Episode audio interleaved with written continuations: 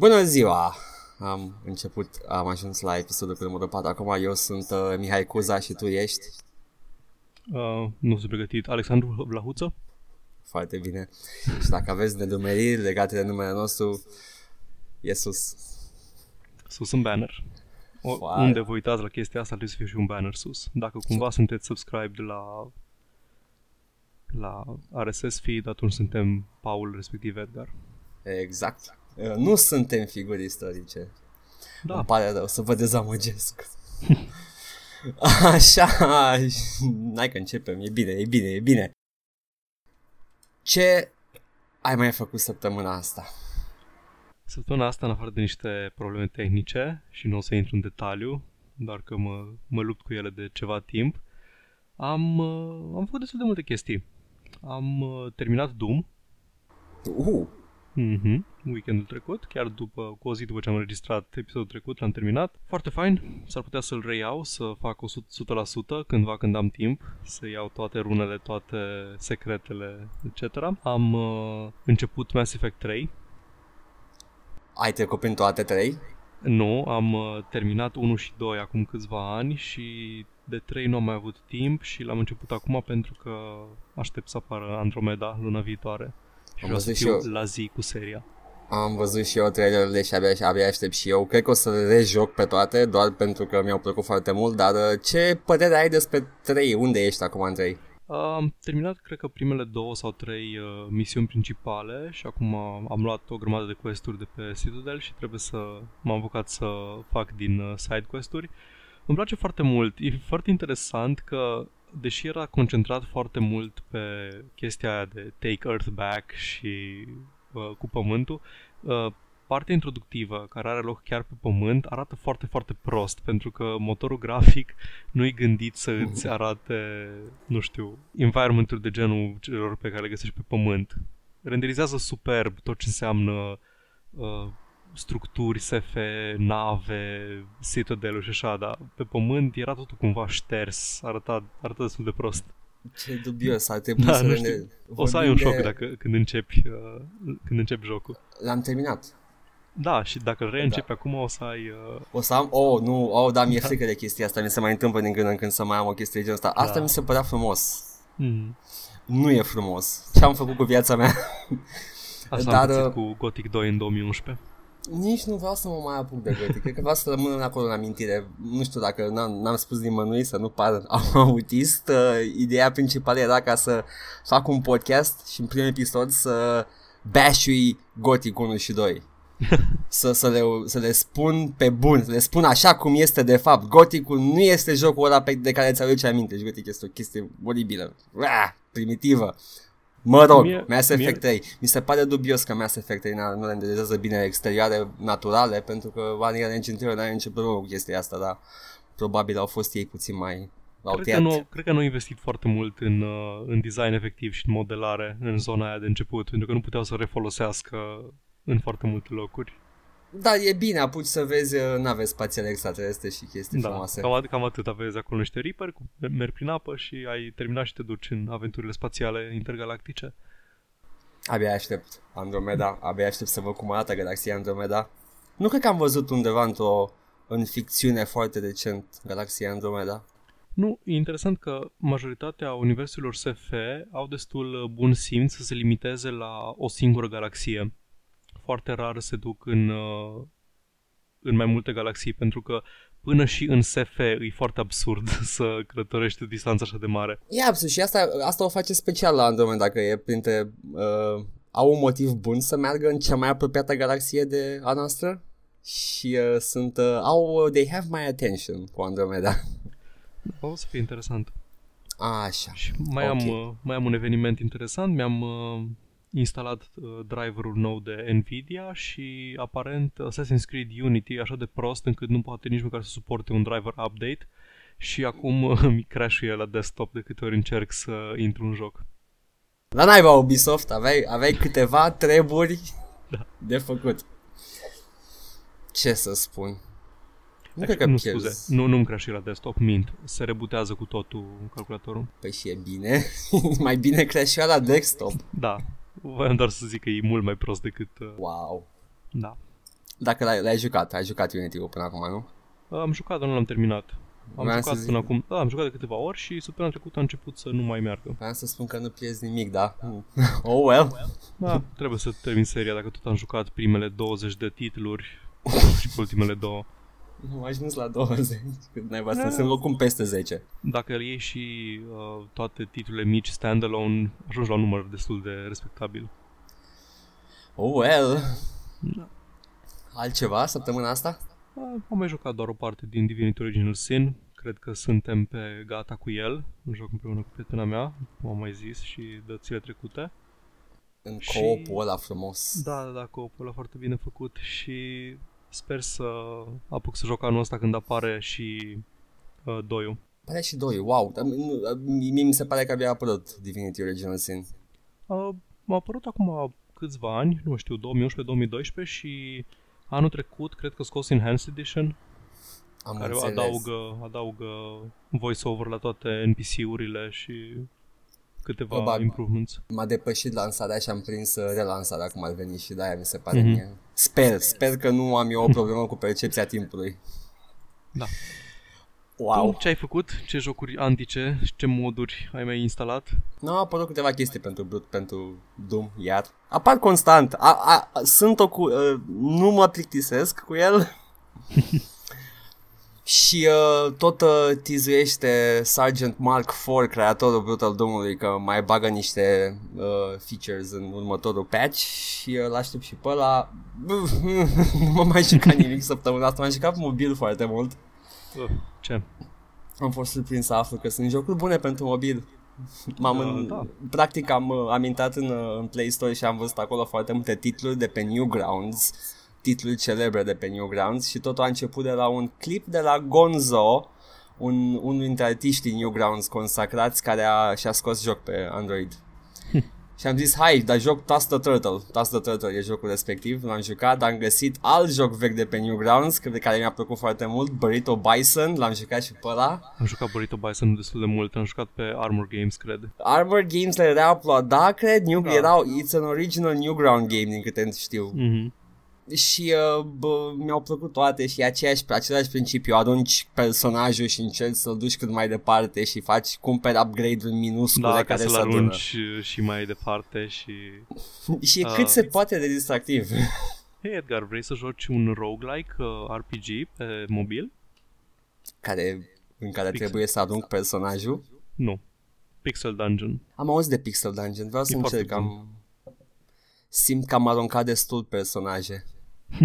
E foarte bun, e gratis și uh, are destul de multe mecanici interesante. Mi-a plăcut mult la asta două cu aruncatul personajelor că au tehnic o poți să cumperi m, moneda lor specială, dar pică foarte des și tot ce e cosmetic e luat absolut. A, a, cred că am luat toate chestiile cosmetice din Toaster Turtle în o săptămână de joc. și n-am plătit un ban. Mi-a Asta plăcut e- chestia asta. Asta, asta e ok. Îmi plac sistemele astea de monetizare care nu, nu te obligă să cumperi. Orice, orice chestie care se poate obține și prin timp dedicat in-game, după părerea mea, e ok. Da, și important e și cât timp. M-am jucat decent, zic eu, n-am exagerat cu ei, cu Toaster Turtle și am reușit să cumpăr tot ce vreau. Am, ah, ok, sure. Am fost fericit și în rest pe PC nu, nu m-am mai jucat mare lucru, dar m-am apucat așa de dimineață o nevoie mare de a face... Nu știu dacă mai țin minte, era foarte... Peste tot când se vorbea de real-time strategy, se vorbea de build order. Da, da, da. Chestia aia pe care nu pot eu să o înțeleg niciodată și nu pot să, Exact, nu pot să o învăț. Da, da, o, o, simți nevoia, mai ales dacă începi să joci nu neapărat online, dar cu AI-ul destul de multe, să-ți dai seama că trebuie să eficientizezi timpul ăla de început cât mai mult. Trebuie să faci asta, asta, asta, altfel o să pierzi. Da. Și uh, am avut un chef puternic de a construi o fermă, așa că m-am jucat și niște Age of Empires 2. Puteai să joci o grămadă de jocuri în care literalmente construiești o fermă. Da, dar vreau o fermă, să construiesc o fermă și m-am simțit bine. La fel, e, a, a rămas, îmi place că au rămas termenii ăștia, ferme, țăranii și uh, baraca. Baraca e omniprezent în orice joc de strategie. Și da. mai, e, mai e primăria, m- am văzut că se folosește cuvântul ăsta în română, să-ți faci, țăranii ți faci la primărie. Serios? Inclusiv dacă e Command Center sau Hive, se numește primărie? Command Center tot timpul a fost Town Hall, care da. înclin să cred că a prins foarte mult termenul din Warcraft 1 și 2. Și Eu, da, da. Țărani am auzit. Uh, în StarCraft SCV-urile, probele erau țărani. Deci țărani. nu... Da, de primărie n-am auzit niciodată. Am văzut, am fost nimic că se folosește uh, și uh, singura diferență e în seria Command and Conquer nu ai țărani, ai uh, Harvester, ăla e singurul care a primit numele lui. Pentru că e, e totuși un vehicul. Exact, e un țăranul. Te, poate fi condus de țărani, dar e Harvester, așa că, bine, combină. Mi-am trimis două combine la luat minerale. Am trimis tractoare să-mi aducă minerale. Banul gros de la YouTube. Așteptăm, apropo. Cam atât săptămâna asta. Da. Trecem la știri? Trebuie să trecem la știri, este obligația noastră contractuală, stai aici în sânge. Hai că cred că tu ai adunat ceva mai multe decât mine. Am, uh, am decis să le uh, structurăm pe o, să păstrăm niște știri pentru la final, așa că încep cu cele care nu au legătură cu subiectul zilei. Uh, numai un pic. Am eu o știre minoră. Ok. Apare expansion node, DLC nou de Dark Souls 3 și sunt foarte entuziasmat. Se numește The Ringed City și nu am uh, urmărit absolut nimic despre el, trailere, absolut nimic. Vreau să-l joc cât mai fresh posibil, atât. Wow. E foarte posibil să fie ultimul DLC și să încheie complet seria Dark Souls, pentru că From Software a zis că vrea să se mute în complet altă direcție cu următoarele jocuri pe care o să le publice. Ce rămâne de văzut ce urmează. Mm, apreciez uh, decizia asta, decizia oricărui developer de a face mm. așa ceva. Și cu ocazia asta mi-a venit un, o poftă inexplicabilă să joc Bloodborne. Mm. Și încerc să o suprim pentru că dacă mă apuc de Bloodborne iar uh, nu mai joc absolut nimic. Bloodborne, adică... jocul, singurul joc din seria asta, din seria extinsă Dark Souls pe care nu-l pot juca. Uh, poți juca Demon Souls? Ai, ai PS3? Uh, nu, dar cred că dacă mă pun capul la condiție, cred că pot să-l joc pe PC cumva. Uh. Nu vreau să zic cum. Hmm. Că este, nu, știu, nu știu că este PS Live în uh, România, că mi-aș face și oh. eu abonament ca să joc câteva chestii din urmă, dar de emulatoare, nu insinuez că asta voi să spui sau ceva, uh, nu știu că este un emulator stabil de PlayStation 3 la momentul ba de da, față. Ba da, este. Este? Da, da, da. Okay. Mi se uh, pare că dacă nu mă știu... Ai un prieten, nu? Uh, mătușă. Ah, ok. Da, o mătușă, mătușă foarte, Tamara. foarte, foarte pricepută la emulatoare. Nu, e, de a, cred că e aceeași echipă care a făcut uh, celebrele emulatoare de PS1 și PS2, care acum sunt mm-hmm. cât se poate de stabile, sunt ca piatra. Interesant. Și au deja au, au they had a breakthrough la emulatorul de PS3 și acum de, deja încep să iasă titluri stabile, așa că aștept. Mm. Dar nu, nu mă grăbesc cu Demon Souls, am auzit că e cel mai slab din serie. Nu știu dacă neapărat cel mai slab, adică nu știu dacă o să fie de acord cu tine lumea. Uh, e clar mult mai puțin cizelat gameplay-ul și designul general al jocului decât în seria Dark Souls. Mă, lăsând nostalgia la o parte, mecanicile au, au devenit din ce în ce mai, uh, mai polișate pe măsură ce au progresat în serie. Da, de acord. Așa că dacă aveți nostalgie cu Demon Souls, eu nu l-am jucat și nici nu vreau să-l joc. Deal with it. Scrieți la comentarii cât de mult vă supăr asta. L-aș jucat strict ca să, ca să fiu la zi. Obsesia mea de a fi la zi cu seriile. E backwards compatible? Nu. Nu. Dezamăgi. Deci, da, și eu. A, e ceva, un titlu backwards compatible PS4? Nu, în PS4 a schimbat arhitectura foarte mult față de PS3. Uh, vor să aducă cumva mai aproape de arhitectura PC-ului ca să facă mai ușor porturile. Și atunci uh, nu prea se poate face backwards compatibility între PS4 și PS3. Xbox-ul, da. care a fost din totdeauna gândit cu arhitectură similară cu a PC-ului, n-a avut problema asta de backwards compatibility. A, doar rețin titlul pentru că nu vor să-l lanseze acum. Probabil.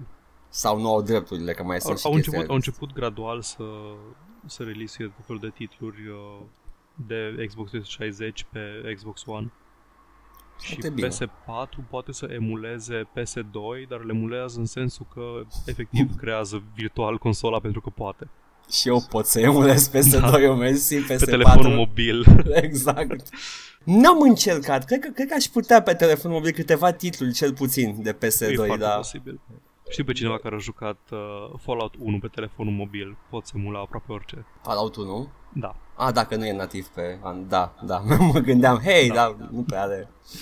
Um, Disgaea sigur merge pe mobil de pe PS2. Nu știu dacă cine, cine a prins jocul acum spune Aha! Da, Ascultând Disgaea, podcast. țin minte acest joc. Da, așa. Așa, știrea ta, asta a fost Cam atât, da. despre... Eu, eu such a Dark Souls fan. Sunt. O să Momentul mă în seria apuc mea și eu. preferată. Să joc și eu 1 și 2 cândva. Fă-ți timp. O să adică fac. să știi că ai timp la dispoziție înainte să te apuci. O, da. Păi și de, și de Mass Effect mie vreau să le joc și nu, nu mă apuc Da, foarte la curând. fel. Mhm. Știrile mele, în schimb, uh, sunt uh, câteva chestii care mă, fie mă supără, fie sunt cu ochii pe ele de mult timp. Uh, Prey a lansat niște material nou promoțional, care nu e o Mhm. știre în sine, n-ar trebui luat în serios, dar mi-am adus aminte că există Prey. Da, Prey e la care... Uh, îi zice Prey 2? Mm-mm. Sau, sau doar Îi spune- Prey? Doar Prey. Super, excelent. Nu are legătură cu titlul, cu primul, adică nu continuă povestea în niciun fel. Nimic. Uh, dar, dar are același nume ca și el, doar că are probabil câteva elemente în comun, puține. A- Asta se întâmplă când un studio cumpără o licență sau obține Da. o licență sau așa și are un joc în plan și vrea să fie recunoscut. Hai, numim Prey. Sure, why not? Ideea este că arată bine după, după trailere și ca și jocul în sine pare distractiv. So, să ne uităm la el când se lansează, să vedem dacă e adevărat, dacă vom fi dezamăgiți, dacă promite un univers procedural. Și uh, multiplayer, dar uh, doar dacă te întâlnești cu alți jucători. L-am văzut, e aici. I-am văzut glonțul în perete. Incredibil. Și dacă tu nu mai ai știri care nu au legătură cu subiectul zilei, mai am eu două, nu, trei. Da, nu mai am niciuna. Este uh, Piranha Bytes, iar s-a, s-a băgat în vizorul meu cu RPG-ul lor care s- cu siguranță nu e gotic, deși pare mecanic ca fiind identic cu gotic. Acel SF fantasy pe care îl fac de ceva timp. Alex îi spune și uh, o să fie open world și action, de ce nu? Și probabil că va avea colecționabile și turnuri. Nu cred că nu sunt, totuși nu sunt uh, Ubisoft. Nu sunt Ubisoft, dar vor să fie, vor să fie, tri- sunt AAA tehnic, Piranha Bytes. Sunt, nici măcar nu știu ce înseamnă AAA. Eu zic că, adică au production value tot timpul l-au avut uh, la nivel destul de mare, inclusiv de la Gothic încoace. Gothic 2 când a apărut chiar era printre cele mai bine realizate jocuri de la vremea aceea, nu? Yes, da, era. Nu, de fapt nu, ba nu, stai puțin, niciodată n-am avut, uh, am fost, uh, am prins valul ăla de rivalitatea între Morrowind și Gothic și am ales tabăra Morrowind pentru că eram pur și simplu fascinat de faptul că poți să te plimbi. Le-am jucat pe ambele și Gothic avea avantajul de a, de a fi, avea o lume mult mai, mult mai mică și mai, uh, mai bine designuită, mai, nu știu cum să zic, nu mai coerentă neapărat, Se mai părea că compactă. Exact, fiecare, aveai ceva de făcut în fiecare, Exact. să zicem, 10 metri pătrați de lume. Exact, nu era, nu trebuia să mergi de la un oraș la altul și să te bați cu trei cliff racer pe drum care apăreau Mi-a- randomly. Asta mă plăcea și eu când le comparam. Goticul era mai, uh, mai ocupat. Și de seria Reason nu am jucat-o deloc. Deși vreau. Reason 1 e foarte bun. Mhm. De fapt, Reason 1 e Gothic 1. Punct. Ah, ok. Super. Nici, nici nu s-au obosit. Au, au refăcut Gothic 1. Pierduseră licența de Gothic și au început IP-ul lor Reason. Și Mhm. primul IP Reason este un tip care ajunge pe o insulă care este izolată de restul lumii și pe insula aia sunt trei tabere Superb. Mi-a plăcut foarte mult chestia asta la Gothic 1. Aș juca Bargain Basement Gothic. care nu e bargain bin, e mult mai Știu. bun decât Gothic. E mai... Motor grafic nou, combatul mai bun decât al lui Gothic, dar asta nu spune multe. Da, exact. Așa, am avut știrea cu Piranha Bytes, care, ok, we'll keep an eye on that as well. Și ar mai fi ultima chestie, um, cum se numesc ei? Se numesc uh, Oddworld Inhabitants, developerii de Ah, da. Abe. Da, da, da. Care au scos acum recent uh, New and Tasty, remake-ul la um, primul Abe's. Abe's Odyssey. Nu știu de ce au zis New and Tasty. Uh, pentru că e reimagining. Da, nu, cred, cred că cred că primul nu e reimagining, primul e efectiv remake, doar că în uh, spațiu 3D. spațiu Are- 3D 2.5D, de fapt. Are, adică, pen- în caz că mai e cineva care nu știe, 2.5D este renderizat 3D, dar e limitat la dimensiunile unui joc 2D. Da, adică vezi mai multe unghiuri, dar de deplasate poți deplasa doar în două direcții. Exact, și uh, nu mi-a plăcut deloc New Entity, mi se pare un, o, nu pot să-i spun nu, portare, o re, recreere a jocului original foarte proastă. Nu, nu l-am jucat, dar nu-i văd rostul. Pentru că primul Abe's Odyssey avea chestia aia de environment care erau desenate de mână în background. Chestie care nu, nu scade în calitate cu timpul. Erau cum sunt prerenderizate. modelele 3D. Da, exact. E- De exemplu, Era... Gothic, Gothic 2, când l-am rejucat în 2011, arăta în ultimul hal. Pentru că am bătrânit foarte prost grafica 3D uh, și s-au făcut multe avansuri în grafica 3D de atunci. Da, avansuri. uh, E bine să avansuri. Progrese. Hm, da. Multe Nu progresuri. s-au făcut progres- avansuri. Hey, PC. Uh, nu uh, rămâne, calitatea rămâne acolo în, uh, în Da. jocurile Abe, sunt de acord. Dar uh, Dar Soulstorm, așa se numește, cred. Uh, da, ăsta Soulstorm, care nou. cred că o să fie o să fie plăguit de aceleași probleme pe care l-a avut și New Entity, pentru că se pare că developerii originali, dacă mai sunt aceiași oameni care au făcut și primele, nu au nu înțeleg ce au ce a fost bine la primele. Îmi cer scuze pentru Nu, nu. salvare. Nu, nu o ignoro complet. Nu pot să Mergi- ignor, că după aia se supără cineva. Ignoro, mergi, mergi prin ea, prefătă că nu e acolo, să creadă toată lumea că e de la ei din, uh, din zonă când ascultă podcastul și nu-i vina noastră. Am ignorat una dată, sper că cineva a crezut chestia asta. Asta e ca și Uh. când mergi, când mergi uh, pe stradă cu mașina și începe o melodie la radio sau la ce n-ai folosești ca să asculti muzică care are sirene. Da. Ar trebui să fie ilegal. Tragi pe dreapta instinctiv. Da, Ah, uh, așa. spuneam de New and De Tasty Oddworld. și da, problemele care, pe care le-a avut New and Tasty. Uh, Da, n-au înțeles și a mers bine la primele jocuri și uh, asta mă întrebam, mă întrebam și eu dacă mai sunt aceiași oameni care au făcut primele jocuri. Uh, Este 3D, dar mișcarea lui Abe nu mai este ca în cele precedente, deși nivelele sunt la fel. Ții minte Mhm. că dacă apăsai Bine, Abe, Abe's Odyssey a fost gândit pentru controlul de PlayStation 1 și mi se pare că foloseai D-pad, nu foloseai analogul. Mm, Nu, nu, nu știu, n-am jucat pe PC, deci nu știu ce folosea pe PlayStation. A, da, și pe PC când apăsai odată săgeata, dacă o apăsai, o, făceai o apăsare scurtă și nu țineai apăsat, el se mișca tot timpul aceeași distanță și era practic Mhm. o unitate de mers, Da. un ciclu de animație. Și era fixă, da? Și puteai să-ți calculezi, spre exemplu, săriturile. Așa puteai să știi cât de mult să te miști când te prindea un laser sau ceva de genul ăsta, obstacole. Era foarte previzibil, foarte ușor de, de intuit, dacă nu, chiar dacă nu înțelegeai ce se întâmplă și puteai să treci prin nivel foarte repede, odată ce înțelegeai toată mișcarea asta, toate, toate ciclurile de animație. Era foarte bine integrat în, uh, în designul jocului, în designul puzzle-urilor, inclusiv minele pe care trebuia să le dezactivezi. Nu puteai să te rostogolești, uh, dacă era spațiu între tine și mină, aveai certitudinea că dacă te rostogolești în față, nu o să cazi pe mină, o să uh, vii lângă ea. Exact. Și New and Tasty a scos acele cicluri de animație. Hai serios? Da. În New and Tasty, practic e apeși scurt, săgeată și se mișcă scurt, dar nu tot timpul la fel, în funcție de cât ți-a apăsat Ah, și it's, ce e, e prostie. oribil. Mi s-a părut chiar nejucabil, dar la odată ce m-am obișnuit am zis că nu, nu e jucabil, e doar frustrant, dar nenecesar de frustrant. Da, practic scotea, scotea o întreagă dimensiune a...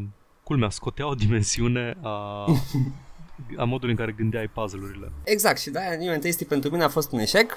Prefer, deci nu, nu, nu merită deloc pentru mine să joc New and Tasty când pot foarte ușor, fie pe PC, fie emulat de pe PlayStation dacă sunt neapărat purist în privire la asta, pot să-l joc și astăzi în vari versiuni originală mult mai bună. Așa că de-aia sunt sceptic față de Soulstorm se numește? Da, Soulstorm. Uh, Soulstorm, da. Așa se numea berăria unde se făcea băutura aia din uh, oase de Mudokan. Spoilere, Spoilere, da. E în trailerul, nu în trailer, în intro-ul jocului. chestia Asta. serios. Da. A, În, scuze, nu, nu, uh, nu, nu, nu din oase, din oase se făcea altceva. Da, din, wa- din, nu, din, uh, din din lacrimi oase se făcea berea. Așa, da. Universul Adult e superb. E, și au, că am citit uh, declarația pe care au făcut-o Oddworld's Inhabitants și au anunțat că este a remake and a retelling of the story, ceea ce mă face și mai sceptic. Depinde, poate reușesc să facă cumva dacă reimaginează jocul de la zero, mergând doar prin uh, aceleași aceeași structură narrativă sau nu știu cum să mă exprim, uh, atunci s-ar putea să fie interesant. Poate reușesc să facă alte puzzle-uri care să fie gândite pentru sistemele noi, nu neapărat uh, cum era New and Tasty, aceleași puzzle-uri, dar cu sistemul nou de movement. O să vedem. Până atunci o să trag aer în piept și o să În fiecare săptămână scap ceva pe jos și se aude tare în microfon. Te joci cu mâinile. Trebuie să fac ceva, nu pot să stau pe loc cât timp stau și vorbesc o oră și jumate. Știi ce? Idle hands are the devil's plaything. Exact. Mam, sunt de unde a apărut expresia asta, îmi dau seama, da. Uh, cred că era ceva chestie critică pentru oamenii leneși. Ok. Pare a fi, pare a fi ceva moralizator. Ce faci cu mâinile? Da. Nu, fac, nu sta cu mâinile degeaba, fă ceva. Da, orice. Orice, că altfel te posedează diavolul. Bine, mă duc că am pornografie, mă duc... ok, astea au fost știrile mele care sunt separate de subiectul zilei. Și acum am dat foc la microfon cu știrile astea. Și bine... Așa că vin pompierii să-l stingă, bun. Deci dacă exact. nu ignorăm sirenele, le integrăm în podcast. De acord? Exact. Uh, și atunci să trecem la următoarele trei știri, care sunt de fapt o singură știre, care sunt de fa- are de fapt trei subiecte o știre, trei subiecte, știri, și anume că avem uh, trei titluri mari care au intrat săptămâna asta pe Kickstarter sau diverse platforme de crowdfunding. Titluri e, foarte mari. E vorba în primul rând de un, o, ecra- o, nu ecranizare, o adaptare uh, da, o adaptare a lui uh, a filmului lui Francis Ford Coppola, Apocalypse Now. Da, îi spune Spec Ops The Line. da un remake la Spec Ops The Line, care este un remake la Apocalypse Now, care este un remake la cartea Heart of Darkness. Care este de fapt un, un mit recurent. Da, în uh, literatură și cinematografie și așa mai departe. Da, cine face Apocalypse Now? Wow, crezi că sunt profesionist? Nu știu ce vrei știu tu că, de la mine. Știu că sunt implicate diverse studiouri, destul de multe studiouri, așa că Pot să spun uitat. acum, vrei să-ți dau, uh, mi se pare, da, asta era acela, By Fans for Fans, spune pagina de Kickstarter, sigur, sure. Uh, bă, bă, bă, bă, mă niște nume grele și eu mi-aduc aminte de chestia asta. Uh, e, ce să zic, e un proiect ambițios. Hmm. E foarte ambițios și nu va fi shooter. Da, asta e foarte interesant, uh, pentru că Spec Ops The Line era jocul ăla care, deși era shooter, era o critică a violenței în jocuri, o chestie care reieșea din, de la subtil la evident în, uh, în cadrul jocului. A fost cineva și... foarte, foarte, inteligent, foarte deștept care s-a simțit bine după ce a propus chestia asta la, la ședință. E interesant că, practic, cine vrea să joace ca pe un shooter și să vadă doar un shooter poate să-l joace. Așa. Deci e o chestie care avea și... Um, putea fi și... avea și potențial de a fi bine vândut pe piața jocurilor, pentru că nu era, nu știu, un visual novel despre cât de rea e violența în jocuri. Da, a f- nu știu, mi-am, m-a, m-a captivat de pe la jumătate de, în acel moment celebru, pe care hai să nu-l spoiluim. Nu spoiluim nimic din Spec Ops. Ideea e că dacă, dacă vreți să jucați un shooter și sunteți dispuși să primiți și o, o imagine, nu o imagine, un ansamblu media șocant, pe la mijlocul jocului se va întâmpla și o să fiți uh, mulțumiți de rezultat. Este un, uh, un joc bun, mai bun decât crede, ați crede la început când vă apucați de el. Da, și în plus e un shooter, ra, unul dintre rarele shootere care au și un pic de cap. Da. Uh, spre deosebire de Gears of War care are mulți umeri. da, foarte mulți umeri. Practic toate personajele sunt făcute din umeri în Gears of War. Trebuie să desenez asta. Asta va fi coperta. Hmm. Gata. Da. Ok, Coper. bun, super, avem coperta să spun asta. Și titlul, podcast făcut cu umeri. Excelent. Așa, am aici am niște nume aruncate, de parcă cineva s-a chinuit foarte mult să facă name dropping. Uitați, suntem, suntem un joc legitim care merită atenția și respectul vostru. Este, da, uh, Rob Otten, Lawrence Liberty, Montgomery Markland, Kevin McCann and a dozen other non-public members of the team au venit în proiect. Uh, ar fi nume mai greu. Um, Josh Sawyer, Ok. Care a lucrat la uh, mai multe proiecte și nu sunt cunoscut dacă tu știi ceva despre Josh Sawyer. Nu, dar dacă caut repede pe Wikipedia înainte să termin propoziția asta, atunci voi afla că Josh Sawyer este un uh, designer care a lucrat la Icewind Dale și cam toată seria Icewind Dale, Neverwinter Nights 2, Alpha Protocol și Fallout New Vegas. De asemenea Hmm. și la Pillars of Eternity și Pillars of Eternity 2, despre care vorbim imediat. Uh, Deci am ținut minte bine că Obsidian Entertainment e implicat în proiectul ăsta și sunt extrem de mândru de cât de bine am reușit să caut înainte să termin propoziția. Ești un profesionist. Exact. Deci e, e, e un joc uh, lipit din mai multe... De, făcut de mai multe studiouri lipite și uh, nu știu ce să zic despre chestia asta. Da, e interesant. Adică nu știu cum, cum ar ieși. Practic, momentan, nu, nu prea înțeleg cine face ce în uh, tot proiectul ăsta, cât de implicat e Francis Ford Coppola și așa mai departe. A semnat uh, drepturile de adaptare. Da, dar cât de implicat o să fie în uh, producție. Nu i-au plă- știu sigur că nu i-au plăcut jocurile Godfather. Well. A nici, mie fost nu a plăcut bune. God, nici mie nu a plăcut Godfather 3, deci suntem ghid. Ok. There we go. Încă am citit și uh, pare să fie adventure, vei putea face, lua decizii care afectează jocul. Bine, e, mi se pare foarte 90istă descrierea asta despre joc. Sper să Vei- nu fie ceva gen Telltale, adică Telltale face destule jocuri Telltale. Dacă, dacă era Telltale, se ducea direct la Telltale. Da, exact. Și Telltale ar fi fost, da, sigur, o să pun această proprietate intelectuală în teancul cu proprietăți intelectuale. Și va fi un joc decent, dar s-ar putea să fie uitabil. Exact. Respect pentru Telltale, îmi place industria lor de adaptări. Așa, da, deci ăsta este Apocalypse Now și sunt o, nume grele, mai puțin grele, puteți să vă uitați pe pagina de Kickstarter. Și în aceeași săptămână cu Apocalypse Now, în care e implicat, sunt, implicat, sunt implicați oameni din Obsidian Entertainment, a fost anunțat și Pillars of Eternity 2 Deadfire. Tot anunțat uh, ca și proiect de crowdfunding, ca și Apocalypse Now. Da, Și spre mare mea rușine nu am apucat să joc încă Pillars of Eternity 1. tu Pentru șine, că- asta e, tu chiar vrei să joci fiecare RPG făcut vreodată. Normal.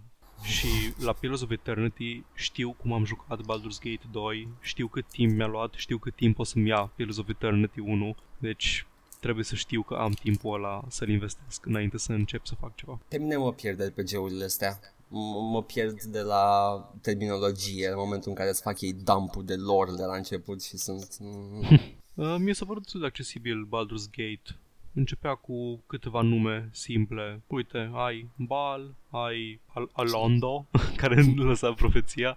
Aveai două, trei nume uh, lăsate acolo pentru tine și după aceea restul reieșea din dialoguri. Bine, e și chestia că universul Forgotten Realms în care au loc toate jocurile astea făcute pe vremuri de uh, Black Isle și de BioWare um, e foarte e foarte generic ca și fantasy. Mm, nu știu de ce au ales uh, neapărat Forgotten Realms-ul. Și mie mi se îmi dădea aceeași impresie, deși am jucat, cred că, două jocuri de Forgotten Realms și tot timpul mi-a lăsat uh, Nu e, chestia nu e asta. neapărat ceva rău, pentru că este foarte accesibilă. Dacă ai văzut Lord- Lord of the Rings, uh, automat poți să înțelegi o foarte mare parte din Forgotten Realms. Elfi, snobi, trăiesc mult, uh, Da. foarte legați de natură, dwarfi, izolaționiști, nu au încredere în nimeni, etc. Da, da, ve- vezi care e problema? Lord of the Rings, inițial am depus un efort intelectual să încep să înțeleg chestia asta, toate, toate stereotipurile astea deja. și acum trebuie să re- revăd chestia asta, posibil să o reînvăț cu alte denumiri. Da, când, când sunt alte denumiri e un pic enervant. Adică dacă sunt elfi, spune-le elfi, te rog. Nu neapărat Știu și că, elfii știu și că vrei el- să fii original, dar dacă sunt elfi, spune-le elfi. Și elfii tăi trăiesc în orașul Flongo, în uh, Valea Râ. Citisem pe Twitter la un moment dat o chestie foarte faină. Uh, era, e un uh, cont numit Bad Fantasy sau ceva de genul ăsta, care scrie în tweet-uri povești de fantasy scurte și foarte proaste. și un tweet era ceva de genul. A fost odată un uh, rege elf atât de puternic încât uh, chiar și prenumele lui avea 20 de apostrofe. Și That's asta am avut noi de spus despre Pillars of Eternity 2. Exact. Și... Apro- De apropo de introduceri care tântesc lor, dar tiranii mi s-a părut mult mai accesibil. Adică am înțeles tot ce trebuia după partea introductivă. Păi nici noi am foarte mult de, foarte mult de înțeles la tironii, nu? S-a, s-a întâmplat un război. Noi am câștigat. Exact, și premisa e interesantă. E o poziție Da. bună de început. Da, e, uh, e chestia aia. Uh, arată, nu spune. Yep. Când face poveste. Apreciez chestia asta în jocuri pentru că... Și eu la fel. A, Și eu- așa. Și eu urăsc introducerile care te, te pun să te uiți într-o, te uiți la un uh, text care rulează pe ecran în care îți descrie un întreg climat geopolitic și 30 de evenimente și două războaie și ăsta e background de care ai nevoie ca să poți să înțelegi ce se întâmplă în joc. Că Scuză-mă, citesc The New Yorker exact. sau mă joc un joc? Și al treilea titlu care ar fi? The Banner Saga 3. Yes! continuarea săgii cu vikingi Banner Saga 1 și Banner Saga 2, care erau jocuri, nu le-am jucat, am văzut, le urmăresc din de aproape. Uh, sunt jocuri, uite, vezi, acum vine să mă ia poliția pentru că nu știu despre Banner Saga. Pe Uh, bună dreptate. Turn-based, nu? Turn-based tactics, luptele. L-aș numi King of, King of Dragon Pass combinat Da. cu Heroes of Might and Magic.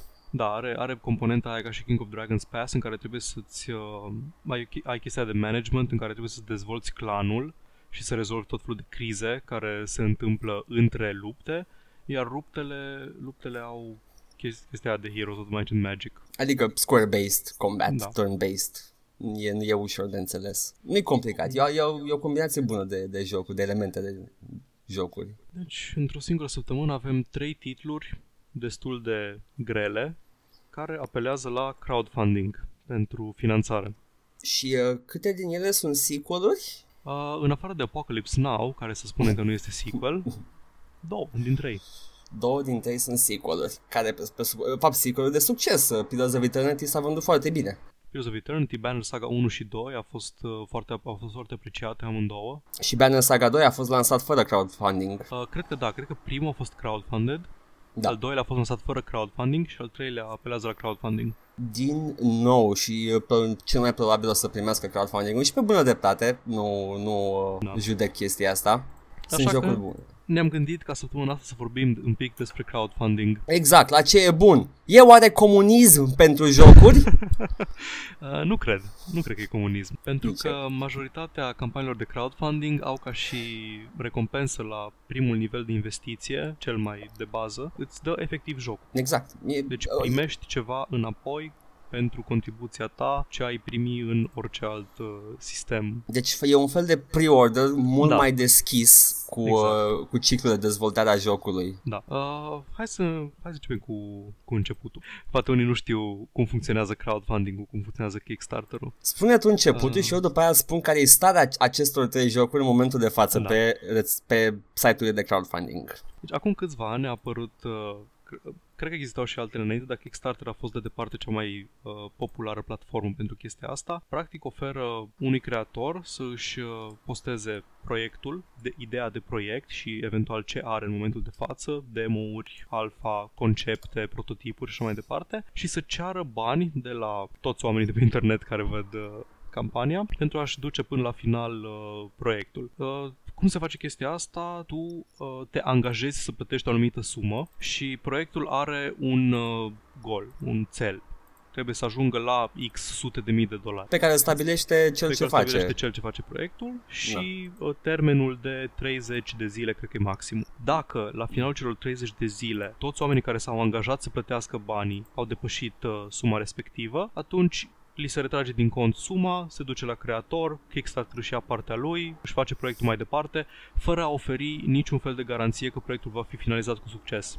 Ceea ce e foarte important. Da. Deci în momentul în care, uh, în momentul în care finanțezi un proiect pe Kickstarter, trebuie să fii conștient de faptul că nimeni nu-ți garantează că vei vedea acel uh, proiect finalizat. Asta e o chestie care s- încearcă să mute practic uh, puterea de decizie de la uh, distribuitorii de jocuri, de la marile companii de publishing, la creatori, la dezvoltatori, la cei care lucrează efectiv la joc. Nedepinzând de banii de la companiile de publishing, atunci dezvoltatorii pot să își realizeze viziunea artistică cum vor ei și în același timp fanii să obțină o copie a jocului, autografe pentru nivelurile mai mari de investiție, tot felul de versiuni fizice ale jocului, cei care Acum- dau mii de dolari câteodată sunt invitați să, sunt invitați să viziteze studiourile și așa mai departe. Chestie, problema cu, nu că problema, bă, o chestie de, obs- de observ, observat la crowdfunding este că, ok, fanii investesc bani în, în, într-un proiect de crowdfunding și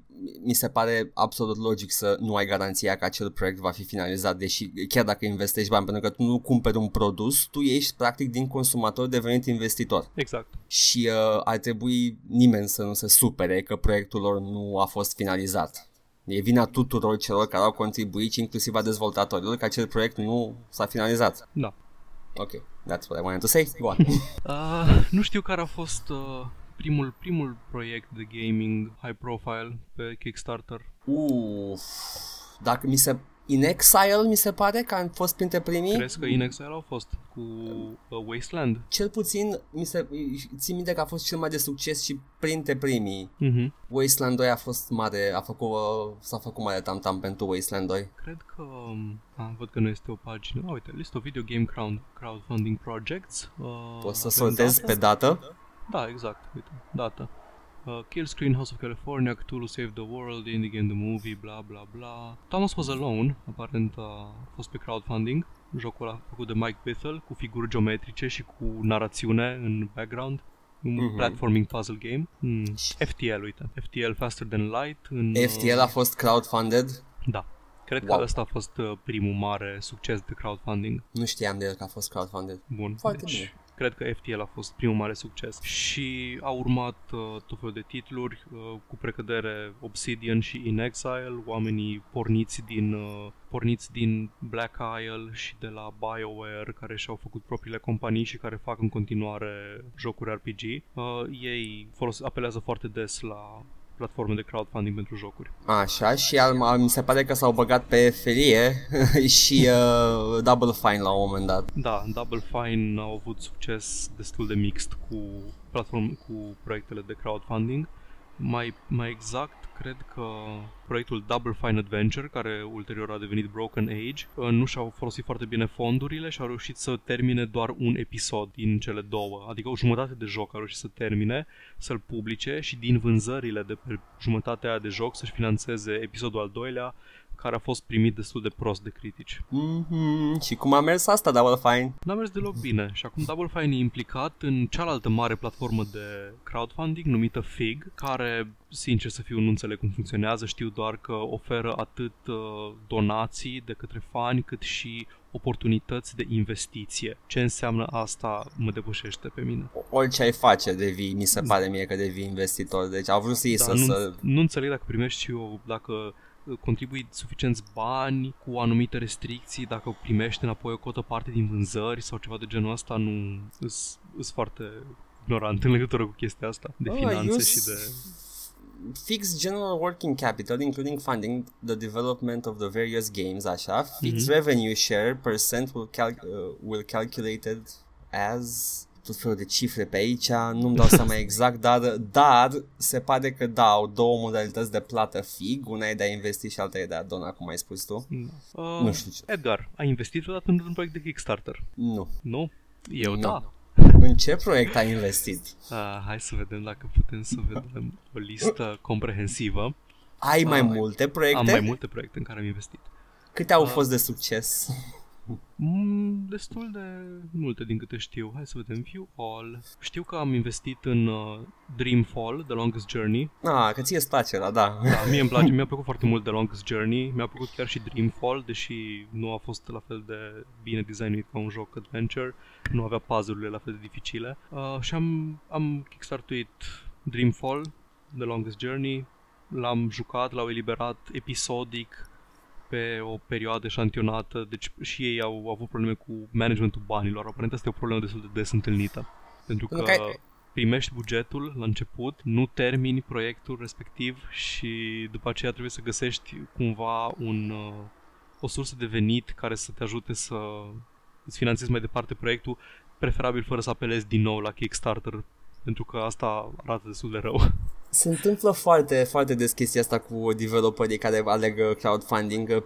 pleacă de la mămica și tăticu mare mm-hmm. și își dau seama că, hei, nu știm cum să gestionăm toate chestiile astea, le făcea asta ei sau, uh, da, exact. mai știu, Ubisoft. Deci, la Dreamfall Chapters, The Longest Journey, am finanțat, am dat 25 de dolari, am primit jocul, l-am jucat, l-am terminat. Tot tu l-ai primit? Ai primit toate episoadele? Da, toate episoadele. Mm-hmm pe măsură ce se a durat cam un an să fie toate publicate. Deci Ok. din momentul în care a apărut primul episod până a apărut ultimul cam un an de zile. Ok. Uh, sunt relativ mulțumit pentru Hai. suma pe care am investit-o și ce am primit uh, produsul final. Mă așteptam la ceva mai complex, după cum a fost, uh, practic au băgat și ei foarte tare pe chestia aia cu fiecare alegere pe care o faci contează, ca într-un Telltale game, când de fapt uh, schimbi doar chestii foarte minore și povestea de bază rămâne aceeași. Hai să nu ne mai păcălim. Dacă fiecare alegere ar conta, ar fi un text-based adventure. Exact.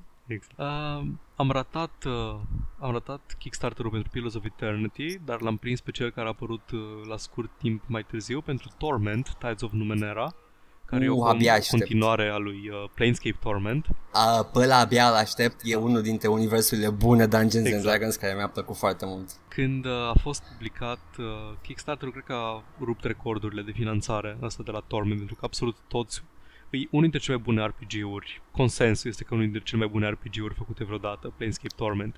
Și toată lumea aștepta nu neapărat un sequel, dar o experiență similară. Și, și nu, a fost zici RPG, dar să nu se aștepte lumea la un RPG pe bune. E practic o carte care se citește și din Exact. când în când mai face level up cineva. Exact, cam așa. și personajele sunt foarte bine conturate, legăturile între personaje sunt foarte bine făcute și tot, uh, toată povestea pe care o descoperi pe măsură ce avansezi în joc, atât uh, ce se întâmplă în prezent, cât și trecutul, că e o temă foarte importantă în joc să îți descoperi Mhm. ție propriul trecut, sunt foarte, foarte bine realizate. La Torment au făcut atât de mulți bani cât au trebuit să inventeze tot felul de stretch goals. Un stretch goal e ce se întâmplă când îți finanțezi jocul, dar lumea în continuare donează bani înainte să se termine campania de Kickstarter. Și tu trebuie să tot dai, nu trebuie, dar e o practică destul de des întâlnită, să tot promiți uh, peste promisiunea inițială ce vrei să adaugi la joc. Și unul dintre marile stretch goals erau că îl aduc pe Chris Avalone, cel mai bun scriitor de jocuri din lume, să Mhm. scrie, să participe la scrierea poveștii. Cine a scris uh, primul Planescape Torment? Uh, nu vreau să bag un în foc, cred că Chris Avalone. Chris Avalon? Ah, dacă atunci asta e, îl aducem pe cel care a scris primul. Exact. Mm. Planescape Torment Designers, Chris Avalone și încă cineva de care nu am auzit în viața mea. Deci Writers, Chris writers, Avalon writers. deja era angrenat în proiect? Um, nu știu dacă era neapărat angrenat în proiect, dar uh, stretch goal-ul era să îl, uh, să-l aducă ca și writer, deci cred că nu era implicat. Planescape Torment e publicat de InXile Entertainment și Chris Avalon pe vremea aia lucra la Obsidian. Am înțeles, da. Companiile aveau legăturile lor din trecut uh, între ele, dar era la altă companie. Oricum sunt toți ex-Black Isle, dacă nu mă înșel. Exact. Ex-Black Așa. Isle sau BioWare. BioWare, când era bun. Exact. Bine, când era bun. Când era the golden age of BioWare. Da, Bio- BioWare când uh, înainte să devină AAA developer, dacă Da. da. e să luăm așa. Uh, da, Torment care a, a scos un alpha și un beta la care am- am acces de un an de zile și nu m-am atins de ele pentru că vreau experiența completă pe care o să o am în 20 și un pic februarie luna viitoare. Cred că o să Deci, scui pe peste o USB lună. și sper să ajungă la tine. Da. Uh, mai avem un joc interesant numit The Mandate, care e un fel de FTL 3D cu mai multe, mai multe module, Nave. inclusiv unul de uh, poți să-ți gestionezi o bază și cum ai echipajul și practic un FTL care se vrea ceva mai complex și cu 3D și cu o poveste mai coerentă și așa mai departe. Ăsta a avut o istorie interesantă, uh, încă l-aștept, din 2013 l-am uh, finanțat Am înțeles. la fel și-au terminat banii și au trebuit să se ducă la un publisher pe lângă suportul de, uh, suportul de Kickstarter pe care l-au primit, dar publică update-uri destul de frecvent cu statusul jocului și cu progresul pe care l-au făcut. Deci Da, sunt destul ac- de optimist. Acum am o întrebare. Dacă Da. să zicem că acești indie care fac FTL-ul ăsta 3D, să zicem că ajung la, nu știu, Devolver Digital, că ei mai cumpără da. chestii care mai scapă de Kickstarter, mm-hmm. uh, tu primești jocul tău, nu? Da, adică ei se angajează că îmi livrează jocul. Ok. Plus că prin orice, prin orice fel de chestie prin care vrei să publici jocul, de exemplu dacă îți publici jocul pe Steam, Steam îți dă ție câte chei vrei gratis. Am înțeles, tu poți să ce... Deci Steam nu te constrânge să joci, ei, pentru ei nu e un cost să-ți dea o cheie. Dacă tu vrei să-ți dai jocul gratis, chiar dacă el se poate vinde pe Steam, Steam îți dă câte chei vrei tu. Foarte bine, da, ok. Și cred că și restul de uh, distribuitori digitali fac aceeași chestie. Pe foarte scurt, am mai backuit Exploding Kittens, Ei, am auzit. am primit, l-am jucat, e un board game, nu e un joc video. probabil că îl știți, îl găsiți prin librării, cred. Da. Și am mai backuit o continuare la seria Quest for Glory, care Quest for Glory e un joc vechi uh, Sierra Adventure. Foarte interesant pentru că era un hibrid adventure point and click cu elemente RPG și atributele personajelor creșteau pe măsură ce le foloseai, ca și în seria Elder Scrolls. Așa că sărai tot timpul. nu puteai să sari. Dar da, cam așa. Și era foarte interesant. Aveai trei clase și în funcție de ce clase, ce clasă alegeai, inclusiv puzzle-urile point and click se rezolvau diferit. Quest for Quest for Glory. Glory. Sună foarte cunoscut. A fost, uh, a fost eliberat, a fost eliberat, a fost uh, slobozit. publicat A, a pe fost Steam. slobozit pe Steam. A fost slobozit pe Steam uh, recent, uh, wrapped în uh, DOSBox și se poate cumpăra și se poate juca și recomand toată seria, e foarte Quest bună. for Glory. Gata, am flashback-ul. Acesta e jocul de care am spus data trecută. Ăsta e la Quest Serios? for Glory, cred că 3 sau 4. Nu mai știu, a fost un demo pe level Patru. la un moment dat și l-am jucat foarte mult. 4 era, 4 era foarte bun, 4 are loc într-o, într-o, într-un setting din ăsta slavic, transilvanean, uh, vampiri, gotic, Este, ce vrei tu. 4 este cu... E chestia aia.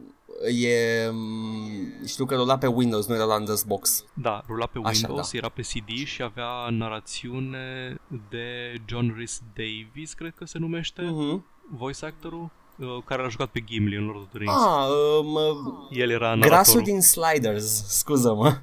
Grasul din slide. Gata.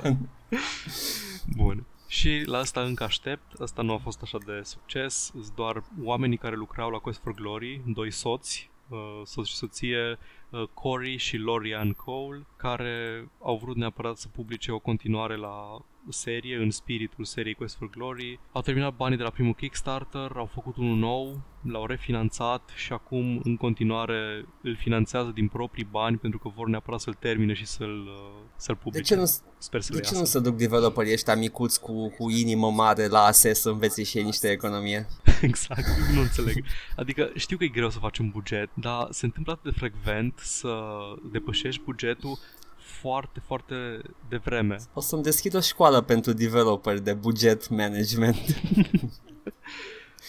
Cam astea au fost proiectele pe care le-am uh, kickstartuit eu. În prezent nu prea mă mai uh, obosesc cu kickstarting, numai dacă, dacă e cazul în care, nu știu, văd un proiect care nu își obține finanțarea de care are nevoie și eu aș vrea neapărat să văd jocul ăla publicat, deși jocurile pe care vreau eu să le joc sunt așa de populare, gen Pillars of Eternity sau RPG-uri de genul ăsta în care nu prea au probleme să-și uh, facă bani din Kickstarter. Așa că dacă vezi acolo un proiect care mai are nevoie de 100.000 de dolari, zici, "A, hai să ne vindem casa!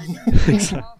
Și având în vedere că nu le, nu le văd la, nu le joc la lansare oricum, pentru că nu am timp, uh, pot oricând să aștept o reducere pe Steam sau pe orice fel de distribuitor digital și să le cumpăr la prețul pe care l-aș da oricum la Kickstarter de 20 de dolari. Sau... N-am înțeles. Um, n-am kickstartuit nimic, dar în perioada asta în care tu kickstartuai, mi-am uh, creat și o librărie de pe Steam, cu care sunt fericit acum. Da. Așa că da. Da, e, e un mod, interes, un mod interesant de a finanța jocurile. Uh, s- și situațiile alea în care un proiect eșuează sau se întâmplă ceva, fuge cu banii persoana care a finanțat proiectul și chestia asta face rău întregii industrii, nu doar proiectului respectiv. Au, au dat și ei un tun.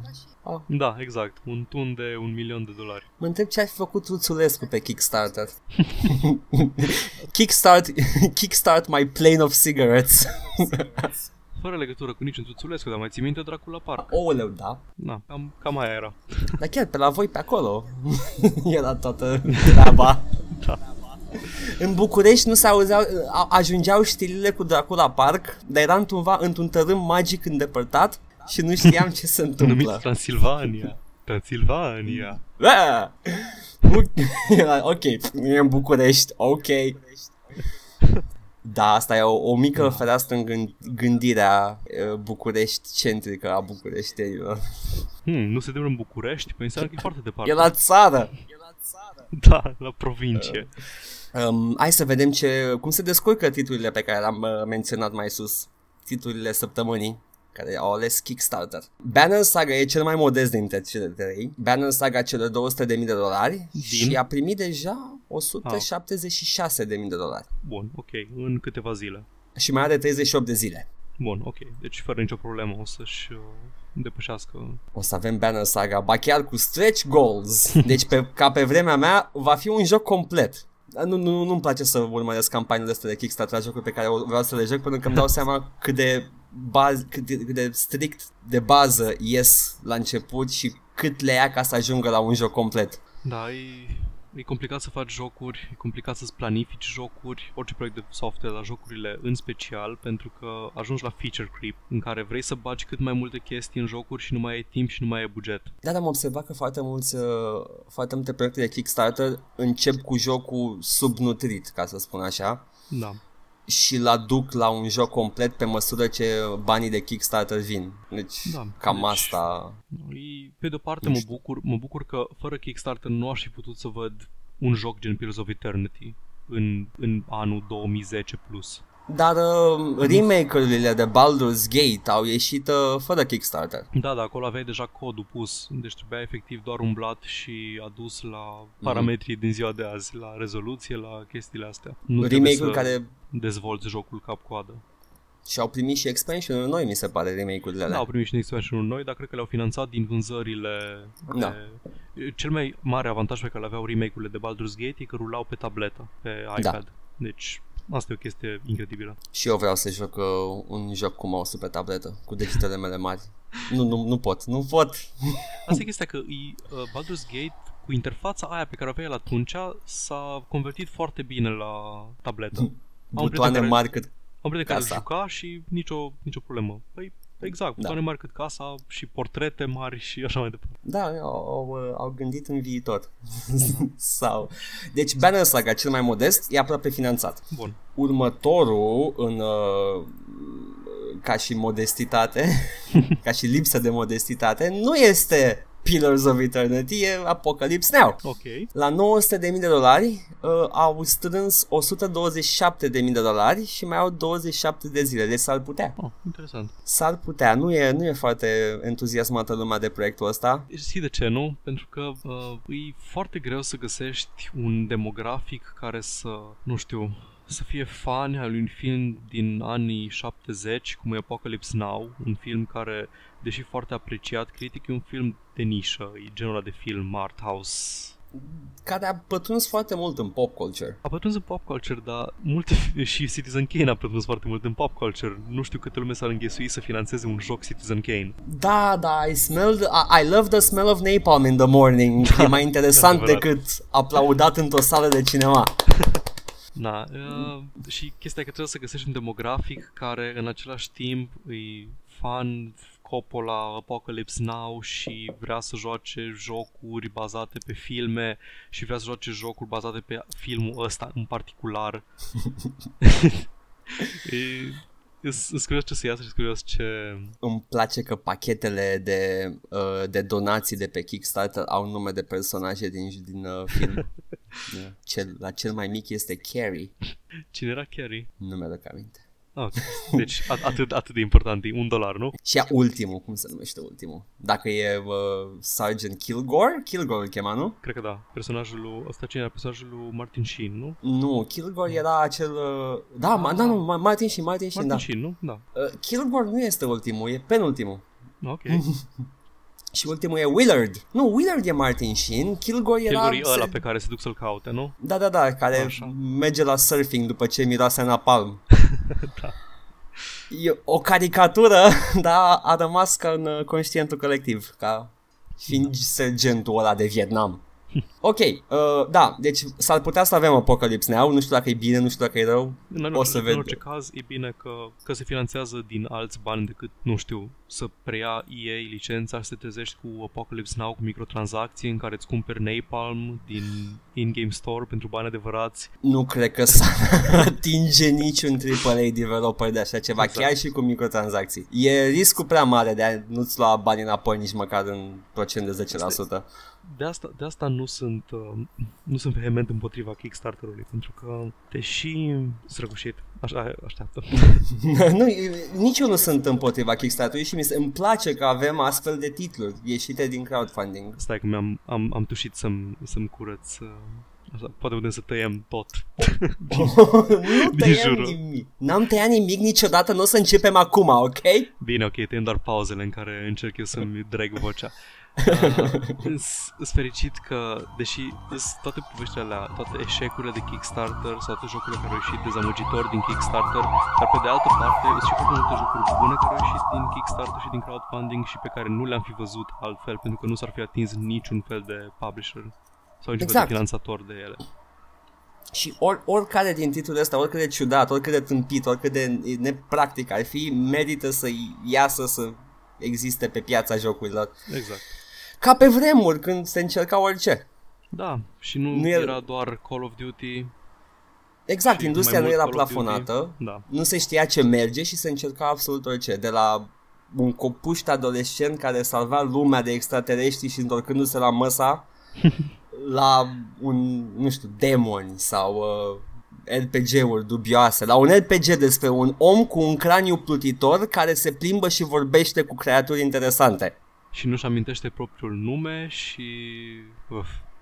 Nu, nu, în niciun caz n-ai fost așa ceva. Exact. Um, este, e, e încurajator. Și? Kickstarter-ul s-ar putea să Apropo de vede și... încurajare, Pillars a dat Pillars. eroare, îți afișează cifra aia care e acolo. da, mi-afișează. Pillars of Eternity mai are 27 de zile și 9 ore până să-și uh, îndeplinească scopul. Uh, goalul lor este de 1.100.000 de dolari. Ambițios, dar nu foarte mult pentru un proiect de gaming. Lumea se uită la sumele astea și are impresia că e o sumă astronomică, dar când te gândești că trebuie să plătești timp de câțiva ani salarii pentru programatori, pentru artiști, pentru chirie pe sediu sau ce dracu îți mai trebuie, nu, Și- nu e o sumă mare. Și trebuie să iei și în calcul faptul că este un RPG, un computer role-playing game Da. uh, în adevăratul sens al cuvântului. Are, are dialog, Exact. are m, toate mecanicile de joc, toată lumea trebuie construită. Quest-urile, nimeni nu, quest-urile nu se scriu singure. Ce e asta? Da. World of Warcraft? Adum șapte șobolani. Aoleu, doamne, mă, mă bucur ca pe cameță. Așa? Așa.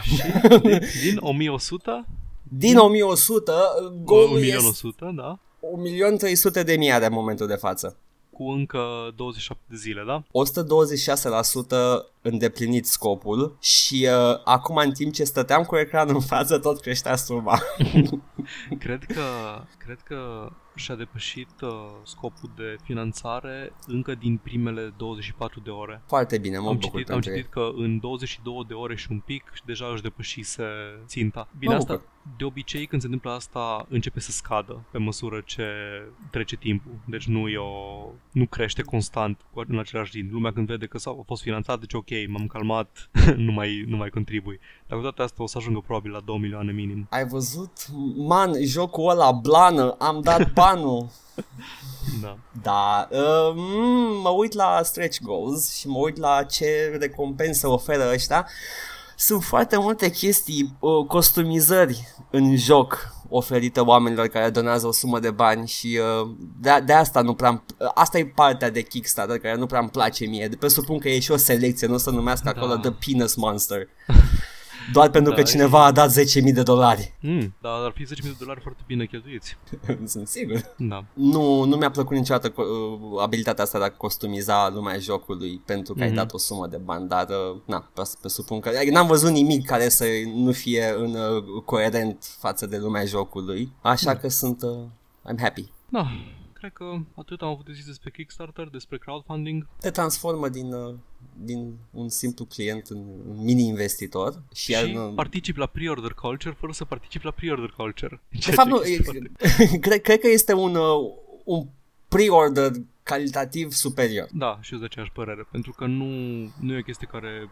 Îi, pre-orderele sunt făcute ca să le iasă lor sumele și cifrele de vânzări înainte să publice efectiv joc. Aici ai vorba de complet altceva. Nu, nu e aceeași mentalitate în spate și nu sunt aceleași uh, mecanisme folosite de către finanțatori și de către uh, publisheri. Acum sunt sigur, sunt sigur, sunt sigur că unii din, din developerii ăștia care au folosit și Kickstarter au și finanțatori externi și Da, probabil, Ar- nu nici de departe nu cred că își fac toți banii din Kickstarter și nici nu care nu sunt obligați să-și facă din Kickstarter toți banii. Dar e foarte bine să nu trebuiască să se bazeze integral pe sume foarte mari de la publisheri care pe urmă vin să-și bage nasul în proiectul tău și să zică, păi uite, schimbă aia pentru că uh, am, făcut, uh, am făcut un sondaj între potențial clienți și au zis că nu vor să vadă chestia asta în joc și... Exact. Uh. Mă, mă uit la niște imagini din Pillars of Eternity 2 și uh, the frame rate Wow. nu că a, n-am fost niciodată pretențios la, la frame rate când vine vorba de RPG-uri, dar asta se mișcă foarte suav. Eu vreau să văd la frame rate nu neapărat cifra aia magică de 60, vreau să văd mișcare fluidă și se poate face mișcare fluidă inclusiv la 30 de frame-uri. Un exemplu foarte bun de asta e Bloodborne. Uh, folosesc cadre intermediare? Cred că da. Nu sigur, n-am investigat și cred că e un subiect foarte bun pentru un întreg episod chestia asta, dar în, când jucam Bloodborne, efectiv am căutat pe net, deși știam răspunsul deja, dar am căutat pe net is this 60 frames per second? Pentru că se mișcă foarte bine. Și nu, nu are senzația aia de motion blur, că încetinește, că... E, e un 30, dacă 30 este, nu? Nu da, dau seama. 30, nu știu 30. exact, nu știu cifra, dar da, da, e un 30 făcut cum trebuie. Exact. Deci se poate. Se poate, dar nu știu, presupun că jocul fiind de na- natura jocului, nu, nu cred că e relevant dacă ai avea 60 sau 30, atâta timp cât simți că acțiunea uh, se întâmplă după ce apeși și e bine. Asta, asta e chestia, că având în vedere cât de important e uh, timpul de răspuns la Bloodborne și la toată seria Souls, frame rate-ul ajută foarte mult și e important să se simtă responsiv jocul și la Bloodborne se simte responsiv, ceea ce pentru mine e suficient. Apeși și se întâmplă. Ca în Exact. viața reală. Ce? Exact în viața reală. Edgar, Uh, am, Wow. pentru, am pentru tine vești. Oh, nu, pentru mine, ce vești? S-ar putea să ne încadrăm într-o oră săptămâna asta. Nu, haide să vorbim de altceva. Haideți să ne lungim, să facem două ore jumate. Da! Am fost, am primit uh, niște feedback de la un, uh, un distins uh, ascultător, Da, a.k.a. ăla care, cu care făcusem Heroes 1, ok. că lumea n-ar înțelege despre ce vorbim, Mm, caz Da. în care you're not the target audience. Înțeleg chestia asta mai ales la episodul trecut în care am vorbit despre foarte multe jocuri vechi despre care nu știa nimeni, în afară de un coleg de lucru care jucase Warzone. Warzone, ah, mi-aduc aminte de Warzone. Dar da, probabil că o să se întâmple ocazional să vorbim despre jocuri care, despre care nu știe nimeni nimic și ocazional despre subiecte gen crowdfunding despre care lumea știe mai multe. Exact, și este un subiect interesant și o să, o să pun subiectul pe care l-ai, l-ai menționat mai înainte, care a fost, uh, am uitat care. Uh, care a fost uh, frame rates, performanță, vedem noi cum îi zicem. exact, și să-l pun aici în cutia cu piraterie. Exact. There we go. Și eu sper din tot sufletul că o să ajungă lumea să ne asculte mai mult pentru noi și pentru personalitățile noastre vibrante și efervescente și nu, Exact. nu strict pentru ce vorbim. Da, nu, nu, eu nu știu ce vorbesc 90% din timp. Exact, nici eu. Așa că hai să punem elefantul în cutie și să pictăm camera mov. Ce? nu, stai. Mai avem o mică chestie. Avem o restanță. Uh, dacă e restanța la care mă gândesc eu, cred că să nu ne lungim mult cu ea. Poftim, La ce te pentru referi? că a venit, a venit salvarea și nu te-am auzit. Cred că... Cred că dacă e restanța aia la care mă gândesc eu, o să ne ia destul de mult timp și iar ajungem la o oră jumătate. La ce Dar te dacă, referi? trebuie să te gândești că posteritarea o să se scurteze. Nu cred că o să scurteze destul. Oh, foarte bine. Rămâne pentru data viitoare. de Sper acord. că nu, nu ne urăște nimeni. Uh, A- ar, de fapt, chestia asta e o chestie destul de bună. Să ne zică lumea în comentarii, știm că ne ascultați, unii chiar și comentați.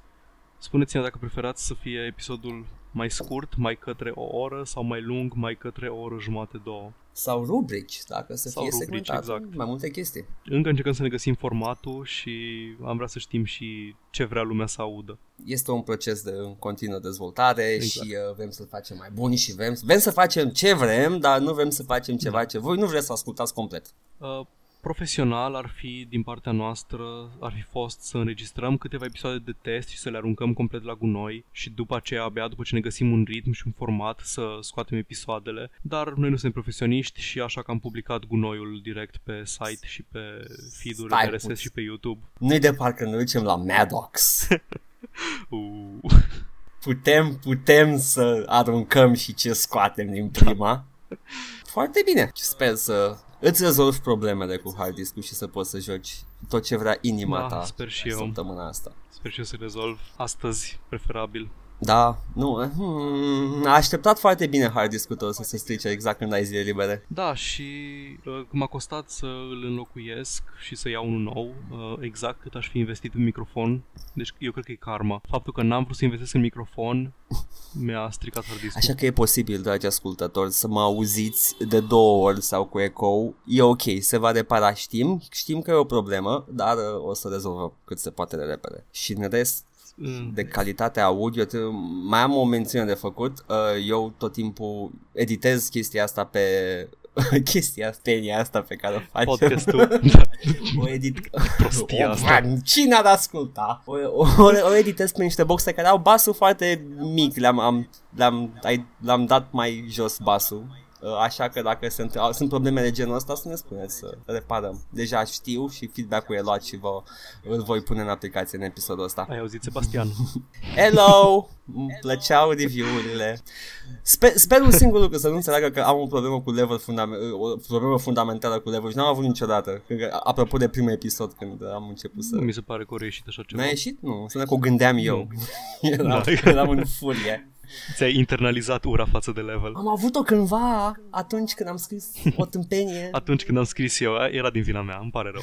E ok. Îți accept scuzele. Okidoki. Cam atât a fost. Acum va trebui să ud peștele și să scot cățelul la plimbare. Poftim? Ahaha. Ce? um, ne auzim data viitoare. Sperăm. Și sperăm că data viitoare să avem un subiect mult mai accesibil, pe care să-l înțeleagă toată lumea. Vorbim despre politică, nu vorbim despre politică. Transhumanism? Nu. Ne auzim cu...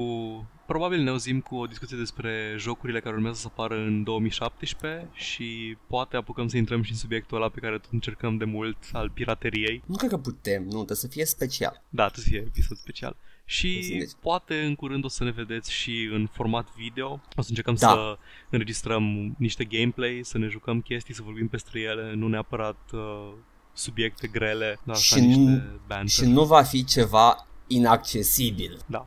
Sper. Dar cu asta o să ne mai... O să vedeți când o să apară. Logistica, e, e dificil. Suntem în orașe diferite. Da. Aș Așa vrea că... foarte mult să jucăm Dark Souls și nu avem cum. Mm.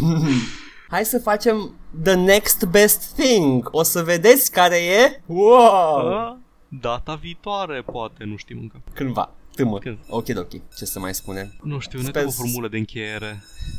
Eu sper dar să aveți o săptămână plăcută lipsită de ambulanță și tramvai. Să nu vi se strice hard discurile. Exact. Și să aveți timp măcar jumătate de oră seara să jucați ceva vechi care astăzi n-ar putea ieși niciodată pentru că este infect din punct de vedere mecanic, dar vouă vă place.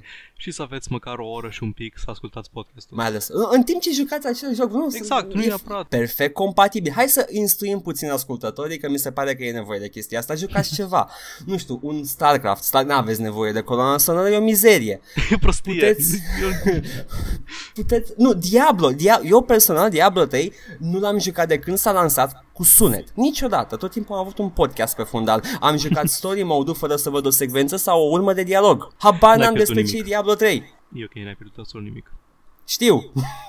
Da, De-aia am ales să fac chestia asta. Deci, mhm. Faceți multitasking, ascultați-ne podcastul, Citiți o carte, ascultați podcastul ăsta. Ce poate să meargă greșit? spuneți-le prietenilor. Puneți-l copiilor. Promitem că nu zicem pulă foarte des. Nu, nu spunem Căcat. pulă deloc. ok, cred că să se poate șterge. Nu, asta rămâne. Îmi pare rău. Chestia asta este comedie pură. ah, eu sunt omul pro-cenzură din uh, dinamica noastră și Edgar refuză să cenzureze. Poți să te duci înapoi la Putin când vrei tu. E ok. It's... S-ar putea să merg în curând. Aoleu, Fără să- da? Băi, s-ar putea să mergem toți. Aoleu, da? Dar despre asta altă dată. Într-un alt, altă emisiune complet diferită de asta, pentru că nu vorbim de Putin Geopolitică și vorbe. aici. Ah, all geopolitică o să fie All spin-off-ul geopolitică. nostru. Foarte bine.